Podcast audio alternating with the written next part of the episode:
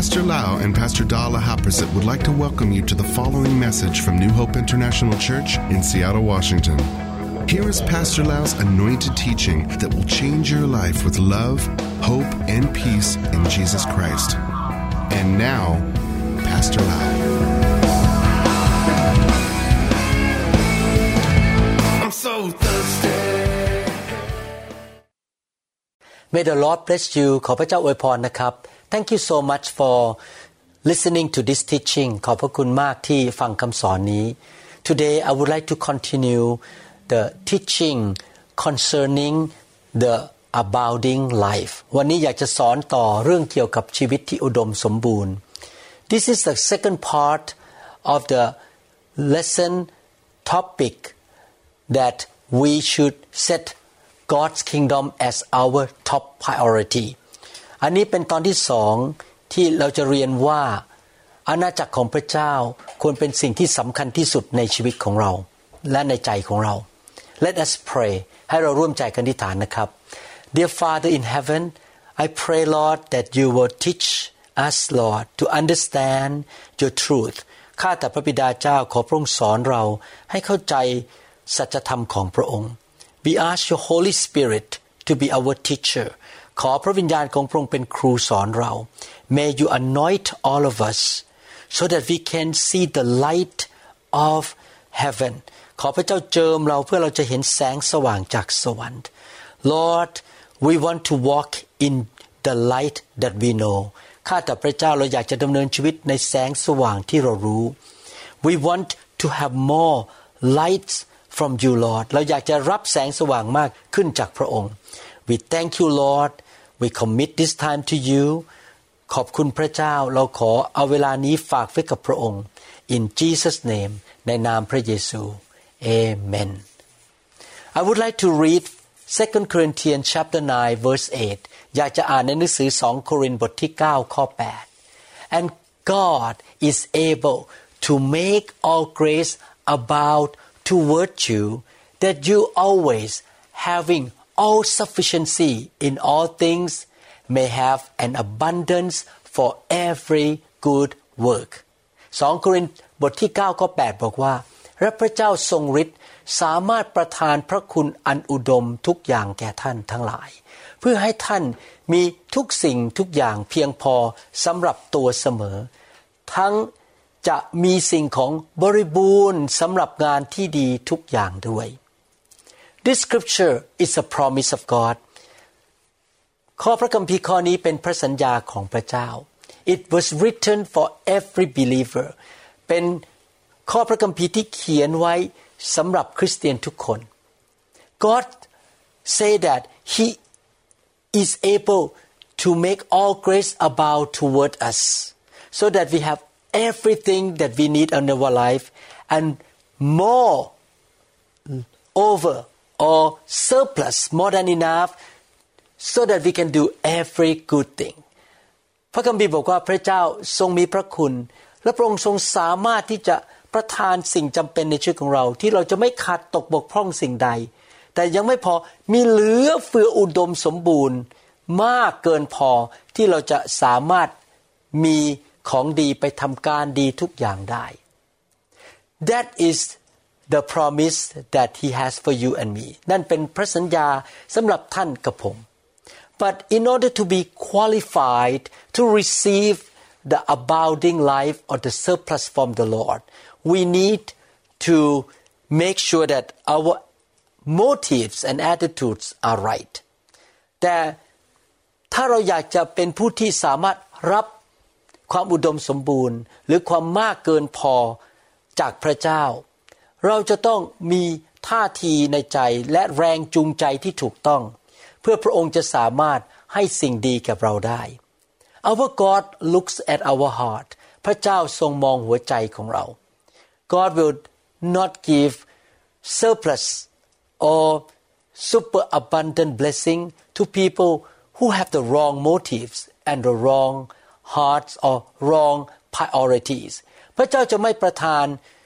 สิ่งมากเกินพอหรือพระพรอันมากล้น ให้แก่คนที่มีหัวใจที่ไม่ถูกต้อง มีแรงจูงใจที่ไม่ถูกต้อง หรือมีระดับความสำคัญในชีวิตที่ไม่ถูกต้อง In the last teaching I mentioned about covetousness ในคำสอนตอนที่แล้ว ผมได้พูดถึงการที่คนมีความโลภ covetousness is a form of idolatry ความโลภนั้น เป็นลักษณะหนึ่งของการนับถือรูปเคารพ We may not have a statue of a false god and pray to it and worship it เราอาจจะไม่มีรูปปั้นที่เป็นพระเทียมเท็จมากราบไหว้หรืออธิษฐานกับมัน หรือว่ารับใช้มัน but covetousness mean that we worship or we put money and material things above God more important than God แต่ว่าความโลภนั้นก็หมายความว่าเราเห็นแก่เงินและทรัพย์สมบัติสิ่งของสำคัญมากกว่าพระเจ้า สูงกว่าพระเจ้า และเราก็รับใช้มัน It is nothing wrong to have money and material things but it's wrong if they mean so much in our heart to the point that they have the high priority in our life bigger than God แต่มันเป็นสิ่งที่ผิด ถ้าเรามีทรัพย์สมบัติเงินทอง และเราถือว่ามันนั้นมีความหมายต่อใจของเรามาก มากเหนือกว่าพระเจ้า เรารักมันและเราให้ความสำคัญกับมันมากกว่าพระเจ้า The Bible warns us about covetousness พระเจ้าเตือนเราเกี่ยวกับความโลภ In Deuteronomy chapter 5 verse 21 ในหนังสือเฉลยธรรมบัญญัติบทที่ 5 ข้อ 21 You shall not covet your neighbor's wife you shall not desire your neighbor's house his field his male servant his female servant his ox his donkey or anything that is your neighbor's พระคัมภีร์บอกว่า อย่าอยากได้ภรรยาของเพื่อนบ้าน และอย่าโลภครัวเรือนของเพื่อนบ้าน คือไร่นาของเขา หรือทาสทาสีของเขา หรือวัว ลาของเขา หรือสิ่งใด ๆ ซึ่งเป็นของของเพื่อนบ้าน The Bible say that we should not covet our neighbors belongings พระคัมภีร์บอกว่าเราอย่าปรารถนาที่จะได้สิ่งของหรือทรัพย์สมบัติหรือคนของเพื่อนบ้านของเรา The word covet in this scripture mean to wish or to long for something คำว่า อยากได้นี้ในภาษาฮีบรูหมายถึงการที่เรามีความคาดหวังปรารถนา อยากที่จะได้เป็นเจ้าของสิ่งของบางอย่าง The word desire in Deuteronomy chapter 5 verse 21 means to delight in คำว่า โลภในหนังสือเฉลยธรรมบัญญัติบทที่ 5 21 นั้น หมายถึงว่าเรายินดีกับมันเราเห็นแล้วเรา ชอบมันมากและอยากจะได้มันมา The Bible warns us that we should not covet the things that belong to other people พระคัมภีร์เตือนเราว่าเราอย่าโลภเราอย่าปรารถนาสิ่งของซึ่งเป็นของคนอื่น Sometimes the devil may speak to us oh you know God can take that things away from your friend and give them to you มารมันอาจจะมาหลอกเราบอกว่า เนี่ยพระเจ้าช่วยคุณได้นะ ให้เอาของหรือคนเหล่านั้นมาจากเพื่อนบ้านหรือเพื่อนของเรา แล้วเอามาให้แก่เรา I want to encourage you don't even have a idea of taking anything from your friends or your brothers and sister ผมอยากจะหนุนใจว่า เราไม่ควรจะมีแม้แต่นิดเดียวที่ปรารถนาอยากได้ของของคนอื่น you should walk by faith you should believe that our Almighty God can provide for us what we need and He can give us the best the best for our life เราควรจะดำเนินชีวิตด้วยความเชื่อ และควรจะเชื่อว่าพระเจ้าทรงสามารถให้ของดีกับเรา ให้สิ่งต่างๆ แก่เราที่เหมาะสมแก่เรามากที่สุด I want to say this that you should believe that in the world the company make new things every day and the new things are improved or better than the old things เราต้องเชื่ออย่างนี้นะครับว่า บริษัทต่างๆ ผลิตของใหม่ๆออกมา และของใหม่นั้นดีกว่าของเก่า therefore you should be generous and be willing to give what you have because you know that God can give you new things later on ดังนั้นเราควรจะมีจิตใจกว้างขวางที่จะยินดีให้สิ่งที่เรามีอยู่ เพราะเรารู้ว่าพระเจ้าสามารถให้สิ่งใหม่แก่เราเข้ามาได้ I would like to read the story of a man who talked to Jesus in Luke chapter 12 verse 13 อยากจะอ่านเรื่องเกี่ยวกับผู้ชายคนหนึ่งซึ่งมาหาพระเยซูในหนังสือลูกาบทที่ 12 ข้อ 13 The Bible say then one from the crowd said to him teacher tell my brother to divide the inheritance with me พระคัมภีร์บอกว่า แล้วมีผู้หนึ่งในหมู่คนทูลพระองค์ว่าอาจารย์เจ้าข้าขอสั่งพี่ชายของข้าพเจ้า ให้แบ่งมรดกให้กับข้าพเจ้า You imagine the situation now that Jesus was surrounded by a crowd or a lot of people ลองคิดมโนภาพนะครับตอนนั้น พระเยซูถูกล้อมรอบด้วยคนจำนวนมากมาย He taught very powerful wonderful word and truth of heaven พระองค์สอนคำสอนซึ่งเป็นความจริงจากสวรรค์ เป็นคำสอนที่ดียอดเยี่ยม He healed the sick in front of their eyes He delivered people from demon in front of the eyes of the people พระองค์รักษาโรคคนเจ็บป่วย ให้เห็นต่อหน้าต่อตาคนเหล่านั้น พระองค์ขับผีออกต่อหน้าต่อตาประชาชนเหล่านั้น If I were able to go back to that time I would be so amazed and I would focus on seeing what's going on and like to see Jesus miracles and I want to ask him how I can perform miracle like him my question will be concerning the kingdom and about what he was doing ผมเชื่อว่าถ้าผมเห็นพระเยซูรักษาคนเจ็บป่วย ผมคงจะตื่นเต้น ผมอยากจะถามคำถามเรื่องเกี่ยวกับว่า ผมจะทำเหมือนพระเยซูได้ยังไง ขับผีได้ยังไง รักษาโรคได้ยังไง ผมอยากจะรู้ความจริงของพระเจ้า but this man spoke out to Jesus what was in his heart he was not excited about the teaching of Jesus or about the miracles and the healings that Jesus performed ผู้ชายคนนี้ไม่ได้ตื่นเต้นอะไรกับสิ่งที่พระเยซูกำลังตรัสสอน เขาไม่ได้ตื่นเต้นกับการอัศจรรย์ที่เขาเห็นที่พระเยซูได้ทรงกระทำแต่เขาพูดออกมาจากปากของเขาสิ่งที่อยู่ในหัวใจของเขา I imagine that his brother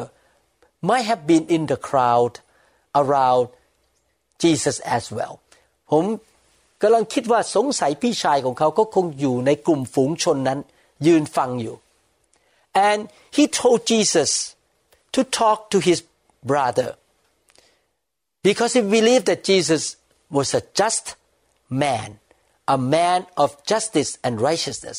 เขาขอให้พระเยซูพูดกับพี่ชายของเขา เขาเชื่อว่าพระเยซูเป็นผู้ชอบธรรม และเป็นผู้ที่มีความยุติธรรม everybody respected Jesus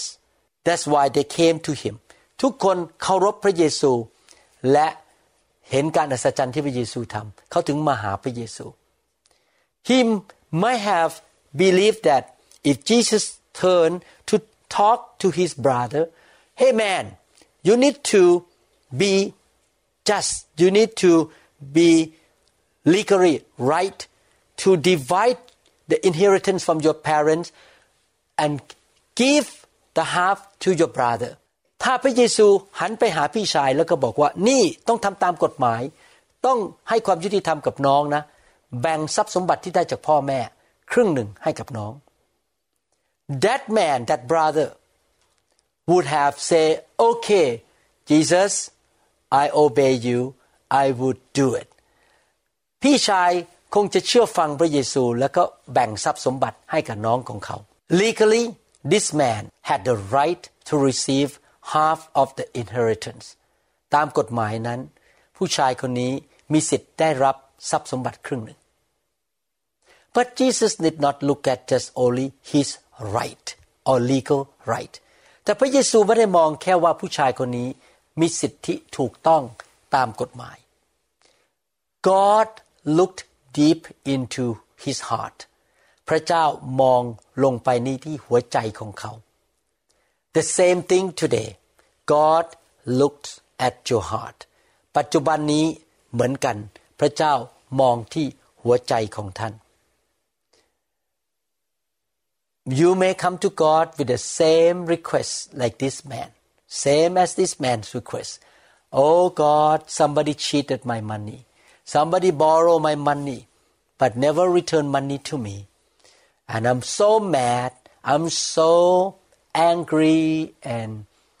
bitter and resentful toward this person ท่านอาจจะมาหาพระเจ้าแล้วก็บอกว่าคนมายืมเงินไม่ยอมใช้เงินขัดแต่พระเจ้าข้าพเจ้าโกรธมากข้าพเจ้าไม่พอใจ มีจิตใจขมขื่น I believe God would not be happy with you even though you had the right to get the money back ผมเชื่อว่าพระเจ้าจะทรงเสียพระทัยในท่าทีของท่าน แม้ว่าท่านมีสิทธิที่จะได้เงินคืน The Lord may even speak to you let go and forgive that person I can give you more money than what you have lost พระเจ้าอาจจะบอกท่านบอกว่า ปล่อยไปเหอะ ยกโทษให้เขา ยกหนี้ไปซะ เราให้แก่เจ้าได้มากกว่า ที่เจ้าเสียเงินไปให้กับคนนั้นที่โกงเจ้า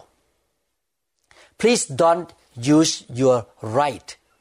to be a justification to be bitter and resentful อย่าใช้สิทธิทางกฎหมายหรือสิทธิในความยุติธรรม ที่ท่านจะอ้างว่าท่านสามารถที่จะโมโห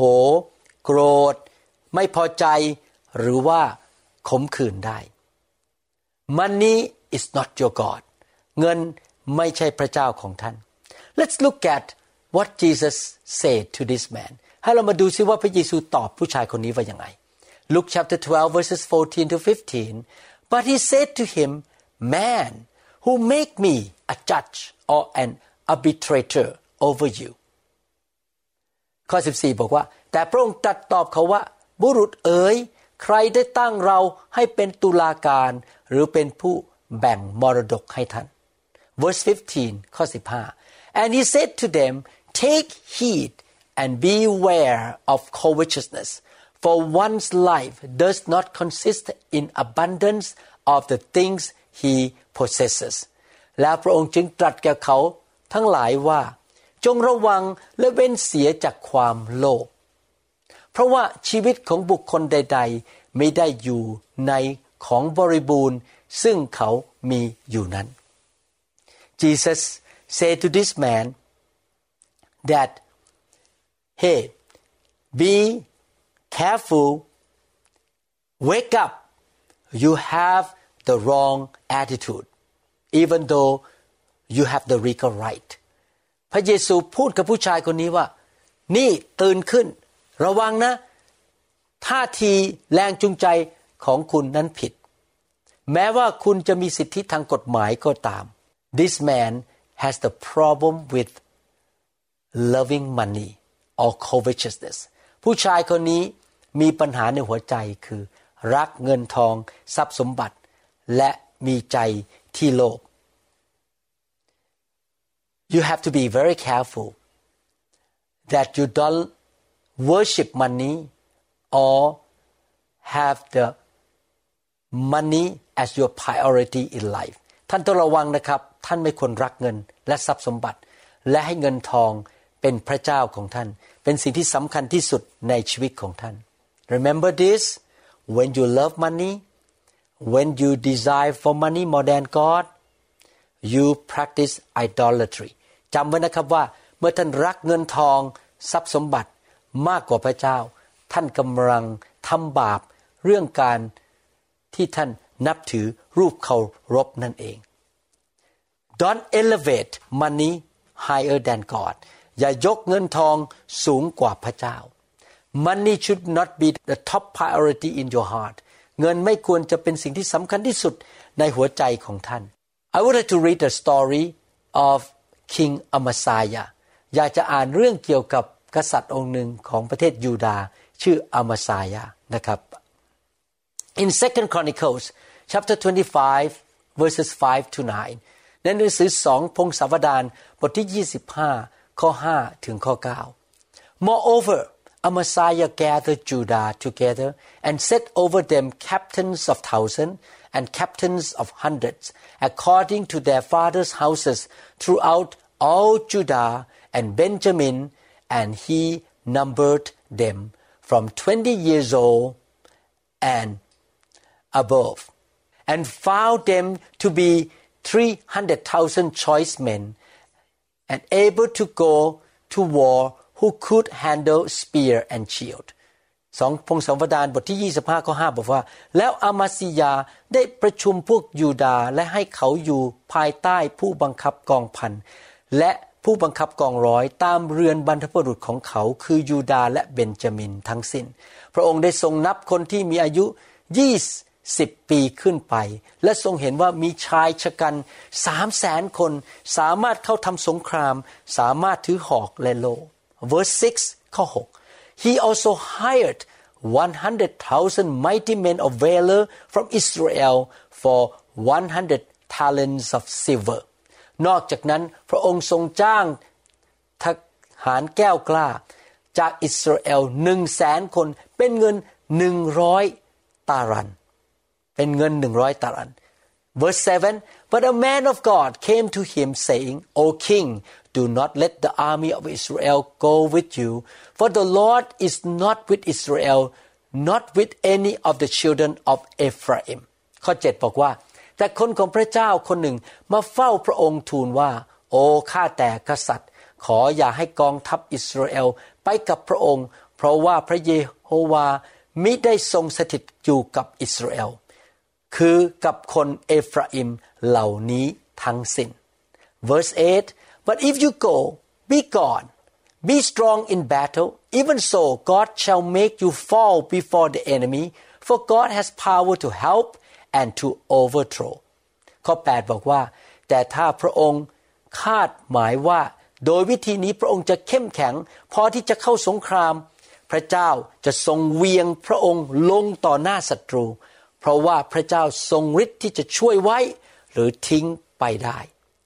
verse 9 then Amaziah said to the man of God but what shall we do about the hundred talents which I have given to the troops of Israel and the man of God answered the Lord is able to give you much more than this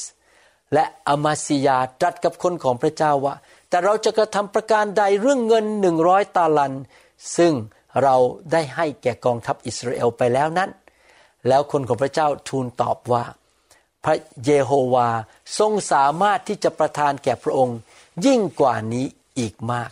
This story tell us about King Amaziah who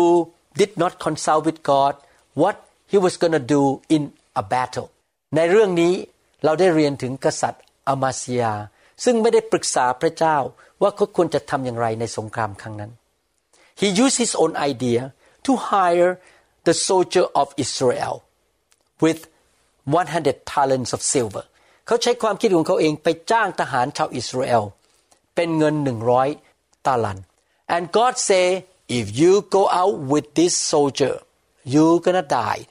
in the battle I will not give you victory พระเจ้าบอกว่า ถ้าออกไปทำสงครามกับทหารเหล่านี้หนึ่งแสนคนของชาวอิสราเอลเจ้าจะต้องพ่ายแพ้ so he wanted to obey God but in his mind he thought how about the 100 talents that I already paid เขาต้องการเชื่อฟังพระเจ้าก็จริง แต่เขาคิดถึงเงินแล้วว่า และไอ้เงินหนึ่งร้อยตาลันเนี่ยฉันจะทำยังไงดี The Lord answered him พระเจ้าตัดตอบเขาบอกว่า I can give you more than that amount of money พระเจ้าบอกว่า เราสามารถที่จะประทานแก่เจ้าได้ ยิ่งกว่านั้นอีก You see our God is a big God you need to check your heart whether you are seeking money or not and if you are seeking money you're going to try to do everything to get money out of people or to even get the money that you have lost in your wrong decision ถ้าท่านรักเงิน ท่านพยายามทุกวิธีทางที่จะเอาเงินมาจากคน และเงินที่ท่านเสียไปเพราะตัดสินใจผิด ท่านก็พยายามจะเอามันกลับมาด้วย but have faith trust in your God that God can give you more than what you have lost แต่ขออยากจะหนุนใจพี่น้องนะครับว่า พระเจ้ายิ่งใหญ่ พระเจ้าทรงฤทธิ์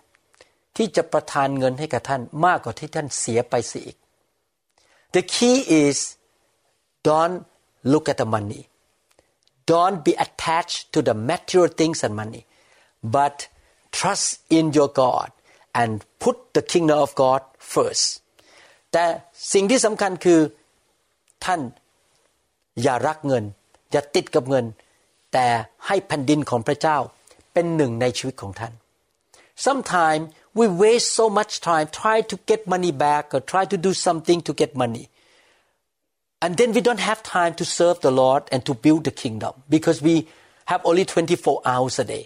บางครั้งนะครับเราอยากจะได้เงินมาก อยากจะได้เงินคืนมาก เราก็ใช้เวลาไปพยายามเอาเงินคืนมาให้ได้ พยายามไปทำเงิน แต่เราไม่มีเวลาให้กับงานของพระเจ้า เพราะมี 24 ชั่วโมงต่อวัน In my life many times I have to choose between having time and energy to do the work of God or to get more money หลายครั้งในชีวิตผมต้องตัดสินใจว่า ผมจะเอาเวลาเอาแรงไปทำงานให้พระเจ้า หรือจะเอาเงิน เอาแรงเอากำลังเวลาไปหาเงิน so you have to choose between the kingdom and money เราต้องเลือกระหว่างเงินกับแผ่นดินของพระเจ้า but God encourage us that if we seek the kingdom of God first He can give us more than what we try to make money ourselves แต่เราต้องเชื่อนะครับว่า ถ้าเราแสวงหาแผ่นดินของพระเจ้าก่อน พระเจ้าจะสามารถประทานให้แก่เรามากกว่าที่เราพยายามจะออกไปหาเงินเอง Another story in the Bible teaches about faith faith when we seek the kingdom of God first อีกเรื่องหนึ่งในพระคัมภีร์ที่หนุนใจว่าเราต้องมีความเชื่อ เมื่อเราแสวงหาแผ่นดินของพระเจ้า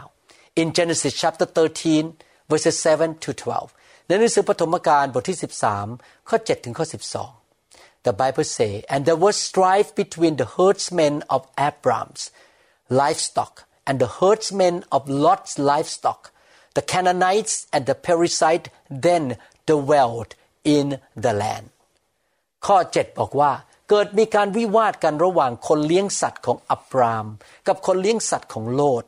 ขณะนั้นคนคณาอันและคนพริสียังอาศัยอยู่ที่แผ่นดินนั่น verse 8 so Abram said to Lot please let there be no strife between you and me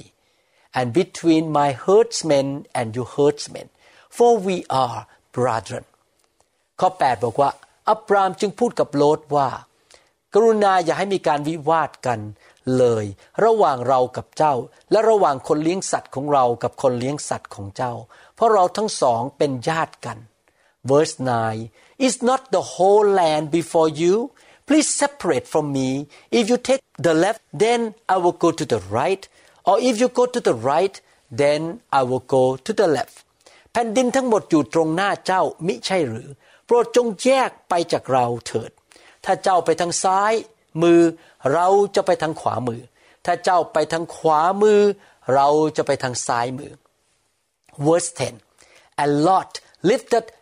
up his eyes and saw all the plain of Jordan that it was well watered everywhere before the Lord destroyed Sodom and Gomorrah like the garden of the Lord like the land of Egypt as you go towards Zoar โลด เงยหน้าขึ้นแลดูและเห็นว่าบรรดาที่ราบลุ่มของแม่น้ำจอแดน มีน้ำบริบูรณ์อยู่ทุกแห่ง เหมือนพระอุทยานของพระเยโฮวา เหมือนกับแผ่นดินอียิปต์ในทางเมืองโซอา ก่อนที่พระเยโฮวาทรงทำลายเมืองโสดมและเมืองโกโมรา verse 11 then Lot chose for himself all the plain of Jordan and Lot journeyed east and they separated from each other ดังนั้นโลดจึงเลือกบรรดาที่ราบลุ่มของแม่น้ำจอแดน โลดเดินทางไปทิศตะวันออก และเขาทั้งสองจึงแยกจากกัน verse 12 Abram dwelled in the land of Canaan and Lot dwelled in the cities of the plain and pitched his tent even as far as Sodom อับรามอาศัยอยู่ในแผ่นดินคานาอัน โลดอาศัยอยู่ในเมืองต่าง ที่ราบลุ่มและตั้งเต็นท์ใกล้เมืองโสโดม You can see the story here that Abraham was very a man of faith เราจะเห็นไหมครับว่าอับราฮัมเป็นผู้ชายที่เต็มไปด้วยความเชื่อ He was not seeking money and materials เขาไม่ได้แสวงหาเงินทองและทรัพย์สมบัติ When he told Lot that they should separate he said okay Lord you chose first wherever you want to go I will go another direction เขาบอกญาติของเขาโลดบอกว่า เจ้าเลือกก่อนเลยตามสบาย จะไปทางไหนเราจะไปอีกทางหนึ่ง Abraham trust God so much he knew that wherever he would go the Lord would have taken care of him in every detail of his life อับราฮัมมีความเชื่อมากว่า ไม่ว่าเขาจะไปที่ไหน ที่พระเจ้าทรงจัดให้ พระเจ้าจะทรงดูแลเขาในรายละเอียดทุกอย่าง Let us have this kind of attitude trust in the Lord seek the kingdom of God first the kingdom of God is our priority ให้เรามีจิตใจแบบนี้ดีไหมครับ ว่าเราวางใจในพระเจ้า เราแสวงหาแผ่นดินของพระเจ้าก่อน งานของพระเจ้า เป็นอันดับหนึ่งในชีวิตของเรา we don't worry about what we're going to eat or what we're going to wear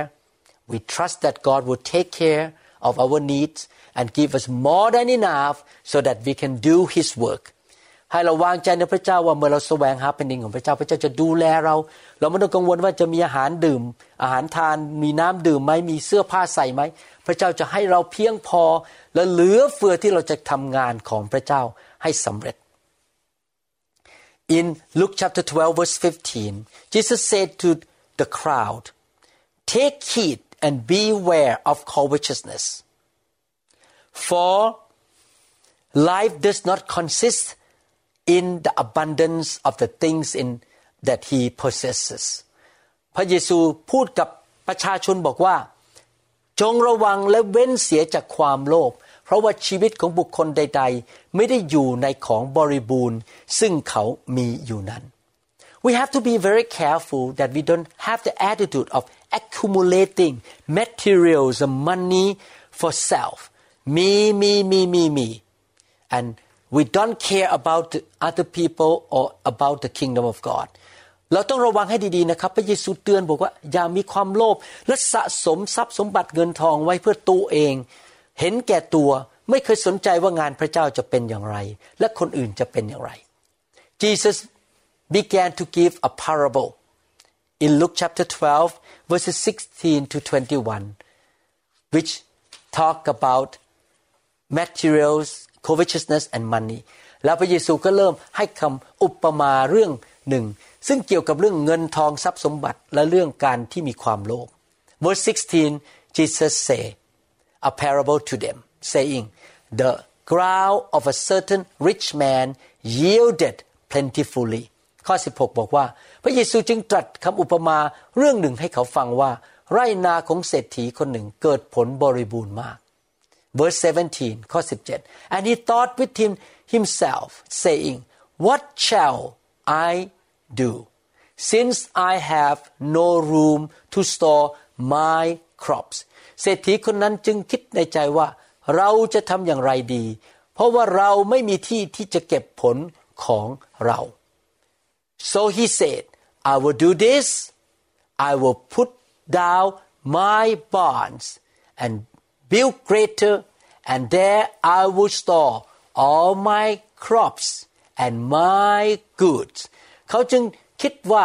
เราจะทำอย่างนี้คือจะรื้อยุ้งฉางของเราเสีย และจะสร้างใหม่ให้โตขึ้น แล้วเราจะรวบรวมข้าวและทรัพย์สมบัติทั้งหมดของเราไว้ที่นั่น verse 19 and I will say to my soul so you have many goods laid up for many years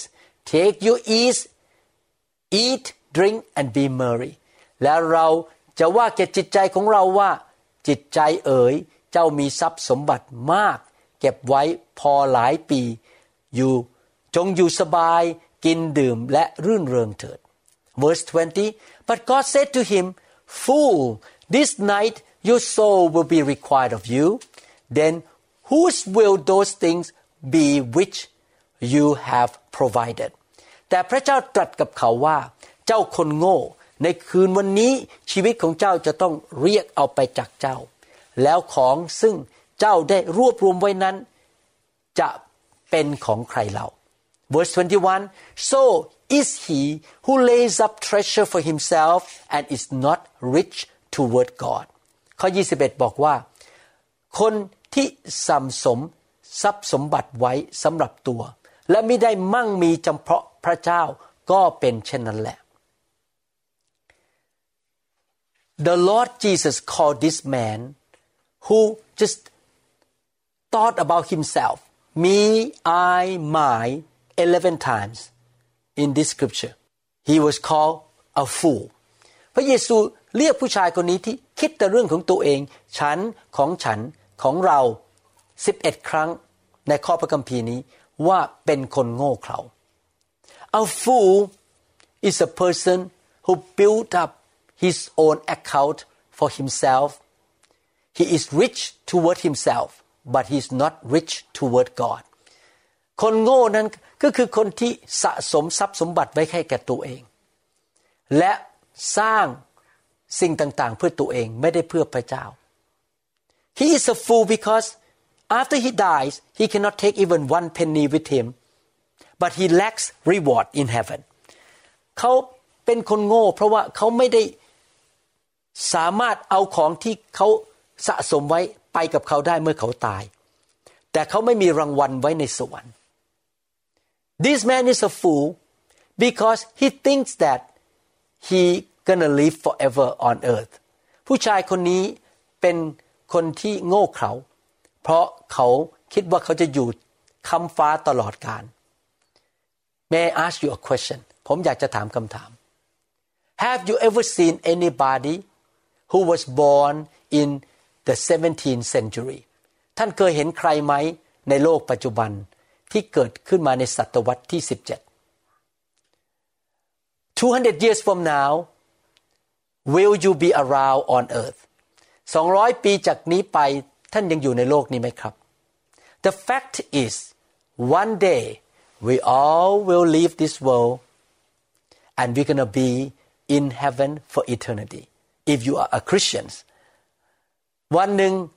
เราทุกคนจะจากโลกนี้ไป และถ้าเราเป็นคริสเตียนเราจะไปอยู่ในสวรรค์ The material things that we accumulate on earth will be handed to somebody else they just pass through our life for a temporary period and then somebody else will take them ของในโลกนี้ทั้งหมด วันหนึ่งมันจะผ่านไปถึงมืออีกคนหนึ่งเมื่อเราตายไปแล้ว มันแค่ผ่านมือเราไปชั่วคราวเท่านั้น so if you are rich toward God and you are wise you will use your money and material things for the kingdom in order to store up treasures in heaven that moth cannot destroy that rust cannot eat up your rewards in heaven ถ้าท่านเป็นคนที่มีสติปัญญา ท่านจะเอาเงินทองและทรัพย์สมบัติ ใช้เพื่ออาณาจักรของพระเจ้า เพื่อท่านจะสะสมรางวัลไว้ในสวรรค์ ที่มอดก็มากินไม่ได้ สนิมก็มาทำลายไม่ได้ Luke chapter 12 verses 31 to 34ในหนังสือลูกาบทที่ 12 ข้อ 31 ถึง 34 but seek the kingdom of God and all these things shall be added unto you ข้อ 31 บอกว่า แต่ท่านทั้งหลายจงแสวงหาอาณาจักรของพระเจ้า แล้วจะทรงเพิ่มเติมสิ่งทั้งปวงเหล่านี้ให้แก่ท่าน verse 32 ข้อ 32 do not fear little flock for it is your father's good pleasure to give you the kingdom ฝูงแกะเล็กน้อยเอ๋ยอย่ากลัวเลย เพราะว่าพระบิดาของท่านชอบพระทัยที่จะประทานอาณาจักรนั้นให้แก่ท่าน verse 33 sell what you have and give alms provide yourself money bags which do not grow old a treasure in the heavens that does not fail where no thief approaches nor moth destroys จงขายของที่ท่านมีอยู่และทำทาน จงกระทำถุงใส่เงินสำหรับตนซึ่งไม่รู้เก่า คือให้มีทรัพย์สมบัติไว้ในสวรรค์ ซึ่งไม่เสื่อมสูญไป ที่ขโมยมิได้เข้ามาใกล้ และที่ตัวมอดมิได้ทำลายเสีย verse 34ข้อ34 for where your treasure is there your heart will be also เพราะว่าทรัพย์สมบัติของท่านอยู่ที่ไหน ใจของท่านก็อยู่ที่นั่นด้วย My brother and sister I want to encourage all of you พี่น้องครับขอหนุนใจนะครับ Make sure you have the right heart the right priority อยากหนุนใจให้ท่าน มีหัวใจที่ถูกต้อง และมีสิ่งลำดับความสำคัญในชีวิตที่ถูกต้อง money and materials should be at the bottom of the list of your priority เงินทองทรัพย์สมบัติควรจะอยู่ที่ในรายการว่าอะไรสำคัญในชีวิตของท่านต่ำที่สุด God's kingdom doing the work of God doing the will of God building the kingdom of God helping the poor helping the widows and expanding the kingdom building the church saving soul should be your top priority การอยู่เพื่ออาณาจักรของพระเจ้าทำตามน้ำพระทัยของพระเจ้า แผนการของพระเจ้า ขยายอาณาจักรสร้างคริสตจักร ประกาศข่าวประเสริฐนำคนรับเชื่อ ควรจะเป็นสิ่งที่สูงที่สุดในระดับความสำคัญในชีวิตของท่าน and the Lord promises you that if you do that He will provide for you all that you need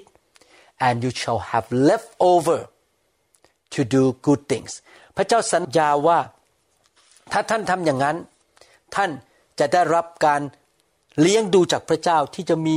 พอสำหรับชีวิต และเหลือเฟือที่จะทำการดีทุกอย่างได้ Is God a good God พระเจ้าของเราเป็นพระเจ้าแสนดีไหมครับ Is our God the God of abundance and surplus พระเจ้าของเราเป็นพระเจ้าที่ร่ำรวย มากล้นและมีเหลือเฟือ Yes he is ใช่แล้วพระองค์ทรงเป็นฉะนั้น God is able to give you abounding life or surplus so that you can fulfill the calling that he has given to you and participate in expanding his kingdom พระเจ้า ทรงปรารถนาที่จะประทานความมั่งมี ความอุดมสมบูรณ์ ความร่ำรวยให้แก่ท่าน เพื่อท่านจะสามารถทำสิ่งที่พระเจ้าเรียกให้ท่านทำให้สำเร็จ และขยายอาณาจักรของพระเจ้าได้ you should make a decision ท่านควรจะตัดสินใจ you say this way in your heart ท่านตัดสินใจและบอกในหัวใจของท่านอย่างนี้บอกว่า I want to do more good things for God for the kingdom ข้าพเจ้าอยากทำสิ่งที่ดีมากขึ้น เพื่ออาณาจักรของพระเจ้า I don't want to be a shut up reservoir ข้าพเจ้าไม่อยากจะเป็นที่เก็บน้ำที่ฝาปิดแน่น I want to be faithful in little thing so that God can trust me in the more I have ข้าพเจ้าอยากจะเป็นคนที่สัตย์ซื่อในสิ่งเล็กน้อยที่ข้าพเจ้ามี และเมื่อข้าพเจ้ามีมากขึ้น พระเจ้าสามารถ ไว้ใจข้าพเจ้าได้ and the blessing of God can flow into me and I will be a channel that the blessing flow out of me to help other people to save soul and to build the kingdom ข้าพเจ้าขอพระเจ้าให้พระพรไหลเข้ามาผ่านชีวิตของข้าพเจ้า ผ่านมือข้าพเจ้าแล้วไหลออกไปเพื่อเป็นพระพรแก่คนอื่น และเพื่อสร้างอาณาจักรของพระเจ้า I desire to be the blessing to the nations ข้าพเจ้าตัดสินใจปรารถนา อยากจะเป็นพระพรแก่คนอื่น You know abounding life or the blessing of God will not just drop on you automatically ชีวิตที่อุดมสมบูรณ์และพระพรจะไม่อยู่ดีตกลงมาในตักของท่านโดยบังเอิญหรือโดยอัตโนมัติ You need to make a decision I gonna become a Christian who wants to do the good things for the kingdom of God I want to be used by God to make a big difference to make an impact for the kingdom of God in this generation พระพรของพระเจ้าจะตกลงมาในชีวิตของท่าน เมื่อท่านตัดสินใจว่าข้าพเจ้าขอเป็นคริสเตียนที่จะ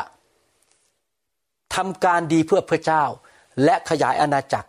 และเป็นพระพรแก่คนอื่น I want to expand the kingdom of God ข้าพเจ้าอยากจะขยายอาณาจักรของพระเจ้า I want to be a big pipe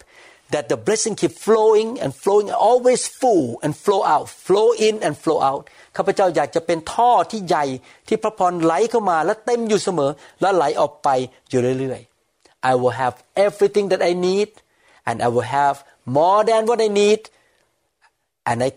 will not be attached to any money and materials but I will use them for the sake of the kingdom of God ข้าพเจ้าจะมีทุกอย่างที่จำเป็นในชีวิต และมีมากมายเหลือเฟือ และสิ่งเหล่านั้นจะไหลออกไปเป็นพระพรแก่คนมากมาย Let us believe that it's God's will for us to have an abounding life or have the surplus ให้เราตัดสินใจเชื่อดีไหมครับว่า พระเจ้ามีน้ำพระทัยอยากให้เรามีชีวิตที่อุดมสมบูรณ์ มีมากเกินพอ but let us make a decision I want to be that person who will impact the kingdom with what I have in my life I take priority that the kingdom of God come first ข้าพเจ้าตัดสินใจขอเป็นผู้ที่ เป็นพระพรแก่อาณาจักรของพระเจ้า และอาณาจักรของพระเจ้าเป็นสิ่งที่สำคัญมากที่สุดในชีวิตของข้าพเจ้า and you will see that God shall bless you and give you supernatural supply and supernatural provision และท่านจะเห็นว่าพระเจ้าจะทรงอวยพรท่าน และทรงประทานสิ่งต่างๆ เข้ามาในชีวิตของท่านอย่างมากมายเหลือล้น I have lived my life this way for many years from the beginning I did not have much but many years have gone by I can see that the promise of God is true and become real to my life ผมดำเนินชีวิตอย่างนี้มาแล้วเป็นเวลาหลายสิบปี ตั้งแต่ตอนที่ไม่มีอะไรในชีวิตเลย แล้วผมเห็นจริง ๆนะครับ พระเจ้ารักษาพระสัญญาของพระองค์ When I start working after the graduation I did not have much money but I served God in a Baptist church in Canterbury east part of Thailand faithfully I used whatever I have to build the church there and God keep adding into me more and more ผมจบการศึกษาใหม่ๆ ไปอยู่ที่จันทบุรี ไม่ค่อยมีเงินทอง ไม่ใช่คนร่ำรวยอะไร แต่ผมก็ใช้สิ่งที่ผมมีนะครับ ช่วยสร้างคริสตจักรแบปทิสต์ที่เมืองจันทบุรี แล้วผมก็เห็นจริง ๆ พระเจ้านำเข้ามาในชีวิต When I moved to the U.S. I did not have a house I did not have a car to drive I have only small amount in the bank account ผมย้ายมาอเมริกาไม่มีบ้านอยู่ ไม่มีรถขับ มีเงินในธนาคารนิดเดียว but I never miss church I evangelize to the Thai student I and my wife prepare dinner and feed people and tell them the gospel ผมกับภรรยาก็มีเงินเล็กน้อยเนี่ยทำอาหารเลี้ยงนักเรียนไทย ประกาศข่าวประเสริฐนำคนรับเชื่อ and as we are faithful in using what we have to expand the kingdom God keep adding more into our life และที่เราสัตย์ซื่อในการประกาศข่าวประเสริฐ เมื่อเราย้ายมาอเมริกา พระเจ้าก็เพิ่มเข้ามาในชีวิตของเราให้มากขึ้นมากขึ้น I'm not just teaching you a theory or a doctrine but I'm teaching you what I have tested and experienced in my life ผมไม่ได้สอนท่านแค่ทฤษฎีหรือแค่ศาสนศาสตร์ แต่ผมสอนท่านสิ่งที่ผมได้ลิ้มรสมาแล้ว และได้มีประสบการณ์มาแล้ว I would like to ask you one more time please put the kingdom of God as your top priority ผมอยากจะหนุนใจพี่น้องอีกครั้งนะครับ ให้อาณาจักรของพระเจ้าเป็นสิ่งที่สำคัญที่สุดในใจและในชีวิตของท่านนะครับ May the Lord bless you and may this teaching become so real to you ขอพระเจ้าอวยพรท่าน และคำสอนนี้เป็นจริงในชีวิตของท่านนะครับ Father in heaven ข้าแต่พระบิดาเจ้า I ask you Lord that your Holy Spirit will work in the heart of your people who are listening to this teaching ขอพระวิญญาณของพระองค์ทำงานในจิตใจของผู้ที่ฟังคำสอนนี้ทุกท่าน Oh Lord help them to seek the kingdom of God first ขอพระองค์ช่วยพวกเขาให้แสวงหาแผ่นดินของพระเจ้าก่อน and I believe Father they will experience your provision and your supply that they will have abounding life และข้าพเจ้าเชื่อว่าพี่น้องเหล่านี้จะมีประสบการณ์กับการเลี้ยงดูจัดสรรหา และการอวยพรของพระองค์ที่เขาจะมีชีวิตที่อุดมสมบูรณ์ Oh Lord I believe you keep your promise you fulfill your promise ข้าแต่พระบิดาเราเชื่อว่าพระองค์รักษาพระสัญญาของพระองค์เจ้า May many Thai many Laotian and Cambodian Christians and Christians of every nationality experience your truth and your provision ขอคริสเตียนไทย คริสเตียนลาวและเขมรและคริสเตียนนานาชาติ มีประสบการณ์กับสิ่งที่พระองค์สอนความจริงนี้ด้วย bless them O Father and use them to be the blessing to the nations ขอพระองค์อวยพรพี่น้องและใช้พี่น้องให้เป็นพระพรแก่นานาชาติ if they are sick Lord heal them ถ้าเขาป่วยขอพระองค์รักษาโรคเขา if they are in debt ถ้าเขามีหนี้สิน set them free from the debt